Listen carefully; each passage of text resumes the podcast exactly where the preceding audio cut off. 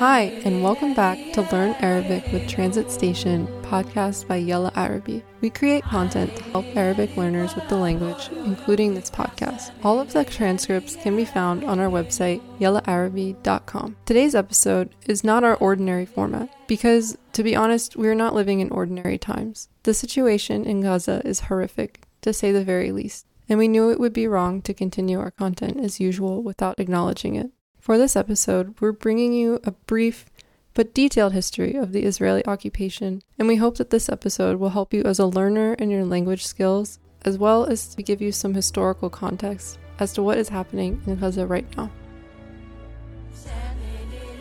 حكاية الصراع الفلسطيني الإسرائيلي من البداية احتلت بريطانيا فلسطين بعد ما هزمت الإمبراطورية العثمانية اللي كانت تحكم فلسطين وباقي البلاد العربية.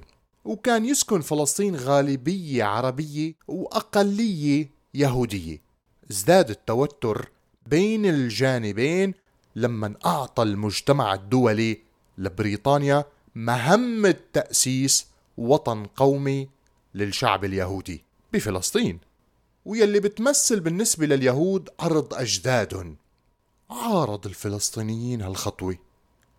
لأنهم بيعتبروا فلسطين أرضهم كمان.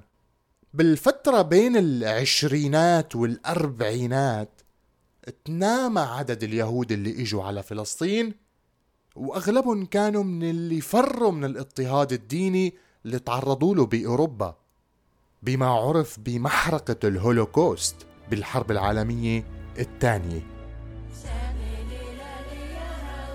وهالأعداد الغفيرة لليهود أدت لتنامي الصراع والعنف مع الفلسطينيين وهالشي أدى لخروج المحتل البريطاني من المنطقة كمان.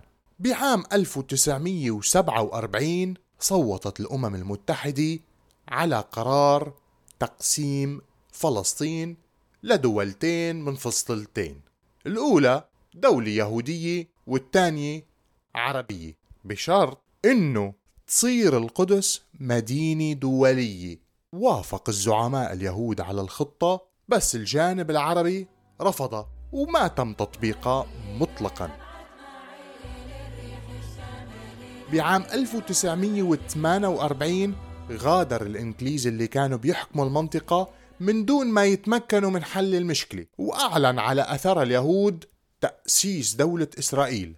اعترض الفلسطينيين على هالشي واندلعت حرب شاركت فيها قوات من الدول العربية المجاورة. اللي اجت لتنجد فلسطين بس قدرت إسرائيل تهزم كل الجيوش العربية بوقتها بسبب فساد الأسلحة اللي كانت بحوزتهم واللي كان الجيش العربي حديث التأسيس بعد خروج المحتل الفرنسي والبريطاني منه. هالشي أدى لتهجير ميات الآلاف من الفلسطينيين اللي انجبروا يتركوا بيوتهم ويلي انعرف بنكبة ال 48 سيطرت إسرائيل على معظم المنطقة وسيطرت الأردن على المنطقة اللي صارت تعرف بالضفة الغربية. وسيطرت مصر على قطاع غزة وتقاسمت القدس القوات الإسرائيلية من جانبها الغربي والقوات الأردنية من الجانب الشرقي. بعام 1967 احتلت إسرائيل القدس الشرقية والضفة الغربية وقطاع غزة. بالإضافة لمعظم مرتفعات الجولان وشبه جزيرة سيناء المصرية. وظل اللاجئين الفلسطينيين وأحفادهم بغزة والضفة الغربية بالإضافة للدول العربية المجاورة مثل الأردن وسوريا ولبنان. وما سمحت لهم إسرائيل بالعودة لبيوتهم. وقراهن ومدنهم بحجة أنه عودتهم رح تؤدي لإكتساح البلاد ورح يهددوا وجود إسرائيل كدولة يهودية. وعلى الرغم من انسحابها من غزة ما زالت الأمم المتحدة بتعتبر هالمنطقة جزء من الأراضي المحتلة. بتقول إسرائيل أنه القدس بكاملها هي عاصمة لإسرائيل بينما الفلسطينيين بيقولوا أن القدس الشرقية هي عاصمة دولتهم الفلسطينية المستقبلية. الولايات المتحدة الأمريكية ومع عدد قليل كتير من الدول الثانية اعترفت بأن القدس بالكامل عاصمة لإسرائيل ووعدت تنقل سفارتها للقدس. بنت إسرائيل خلال الخمسين سنة الماضية مستوطنات بالأراضي الفلسطينية اللي كانت متأملة أنه هالأراضي راح تكون جزء من الحكم لدولة فلسطين بالمستقبل. وبعيش بهالمستوطنات أكثر من 7000 أو 700 ألف يهودي. الفلسطينيين بيقولوا أنه هالمستوطنات غير قانونية بحسب القانون الدولي. وهذا هو موقف مجلس الأمن فعليا التابع للأمم المتحدة.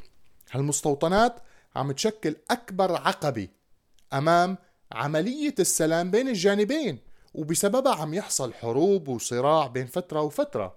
عدد السكان الفلسطينيين حوالي 14 مليون بعيش منهم 3 مليون بالضفة الغربية وحوالي 2 مليون بغزة و2 مليون بدولة إسرائيل أو ما يعرف بعرب ال 48 أما الباقي بيتوزع بين الأردن وسوريا ولبنان ومناطق تانية. المشكلة الثانية هو مصير اللاجئين الفلسطينيين والمستوطنات اليهودية بالضفة الغربية المحتلة مثل ما ذكرنا من قبل وبعد محادثات السلام بين الجانبين عم تصير بشكل متقطع وعم يتخللها اندلاع أعمال عنف مثل ما هلق عم بيصير بين فلسطينيين غزة وإسرائيل. رغم أنه وقع الطرفين بحضور الرئيس الأمريكي السابق بيل كلينتون بحديقة البيت الأبيض أول اتفاقية رسمية مباشرة. وكانت أوسلو لحظة تاريخية اعترف فيها الفلسطينيين بدولة إسرائيل واعترفت إسرائيل بمنظمة التحرير الفلسطينية وتم تأسيس سلطة فلسطينية بتتمتع بالحكم الذاتي. بس القادة الإسرائيليين الحاليين عم يبنوا مستوطنات لتوطين اليهود بالأراضي الفلسطينية المحتلة حتى يهدموا اتفاق اتفاقية أوسلو ويعبروا عن رفضهم وعدم قبولهم لهالاتفاقية اللي أدت لاغتيال إسحاق رابين من قبل يهودي متطرف ب 4 تشرين الثاني بال 95 بالعقد الأول من القرن الواحد والعشرين جرت محاولات لإحياء عملية السلام ووضعت القوة العالمية خريطة تهدف للوصول لحل نهائي لهالصراع وتمثل هالحل بحل الدولتين. لكن هالشي ما تنفذ أبدا. وتوقفت جهود السلام عام 2014 لما انفشلت المحادثات بين الفلسطينيين والإسرائيليين بواشنطن وهالشي عم يؤدي لاستمرار الحروب بيناتهم حتى هاللحظة للأسف. خليل الربيع؟ عليلك خصك طليل دشاك